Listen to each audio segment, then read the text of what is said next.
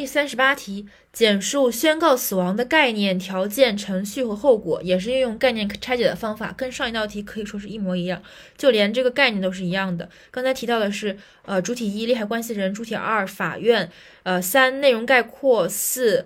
定性。所以这个宣告死亡的概念是：宣告死亡是指经利害关系人申请，由法院依照法定条件和程序宣告。判决宣告下落不明、满法定期限的自然人死亡的定性民事法律制度。再来一遍，宣告死亡是指经利害关系人申请，由法院依照法定的条件和程序判决宣告下落不明、满法定期限的自然人死亡的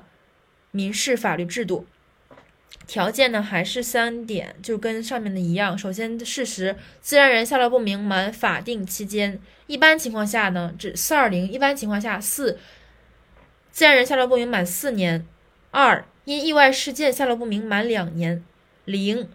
因意外事件下落不明，有经有关机关证明该自然人不可能生存的，申请宣告死亡不受两年时间的限制。第二点是利害关系人主体一需有利害关系人的申请，向法院进行申请。主体二需由人民法院依照法定程序进行宣告。具体程序呢，还是首先由利害关系人向法院提出申请，法院。接受受理之后，应当发出寻找失踪人的公告，公告期间为一年。因注意，因下落不明，因意外事件下落不明，并且经有关机关证明不可能具有生还可能的，公告期间为三个月。